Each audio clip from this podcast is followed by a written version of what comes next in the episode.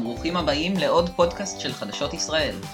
היום אנחנו בפודקאסט מיוחד, ממש לפני כמה ימים חגגנו שנתיים להקמת חדשות ישראל. אי שם ב-15 באוגוסט 2017 התחלנו לעדכן בעמוד ידיעות השבוע באינסטגרם. מאז עברו שנתיים, הפכנו לחדשות ישראל, ואנחנו ממשיכים לעדכן אתכם בכל החדשות מהארץ ומהעולם, בטוויטר, ורק משתפרים מיום ליום. עכשיו נגיד שלום לאוריאל כאן לצידי. שלום תומר. נתחיל מלעסוק קצת באירועים האחרונים בגזרה הדרומית. בסוף השבוע שעבר שוגרו ארבע רקטות מרצועת עזה לעבר העוטף, מתוכן אחת ביום שישי בערב ושלוש במוצאי שבת. נכון, רסיסי רקטה אחת ששוגרה במוצאי שבת פגעו בחצר בית בשדרות. למרבה המזל, לא היו נפגעים בנפש.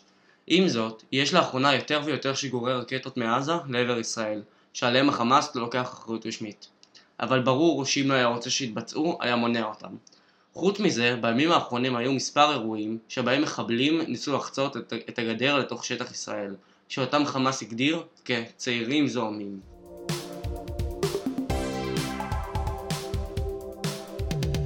ונעבור לקצת פוליטיקה. אנחנו פחות מחודש ימים לבחירות, ועדיין אי אפשר לומר שמעניין מאוד.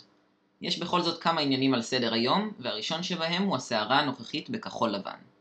לפני כמה ימים פרסמה דפנה ליאל בחדשות 12 על כך שמפלגת חוסן לישראל, הצד של בני גנץ בכחול לבן, שכרה את שירותיה של חברת אבטחת מידע במטרה להבין האם קיימת חפרפרת בתוך כחול לבן, שמתמודדת עם הדלפות בלתי פוסקות של עניינים פנימיים. הפרסום זכה לתגובות כועסות מצד שאר צמרת כחול לבן, אך בני גנץ טען שלא היו ואין פיצולים במפלגה. עוד עניין שנוגע לכחול לבן הוא חתימת הסכם עודפים עם ישראל ביתנו של ליברמן.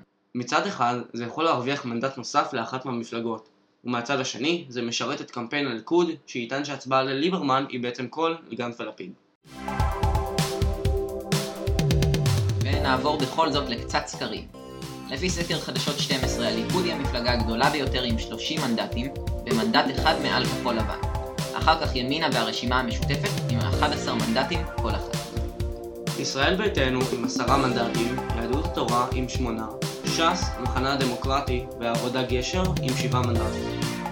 וכמובן שכולנו שמענו את נפילות הלשון של גנץ כמו אם בארזים נפלה שלכת ועוד, ובתוספת הקרבות בתוך הגושים, כנראה שיהיה לנו על מה לדבר גם בפודקאסט הבא.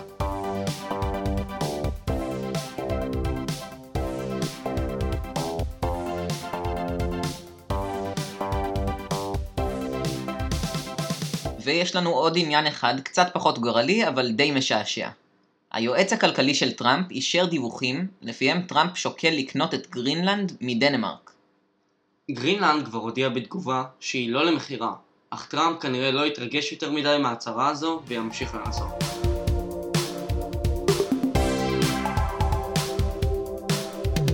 עד כאן להפעם, תודה רבה שהאזנתם. אנחנו ממשיכים לעדכן בכל הדרמות הפוליטיות והביטחוניות ועדכונים נוספים בחשבון הטוויטר שלנו, The News IL.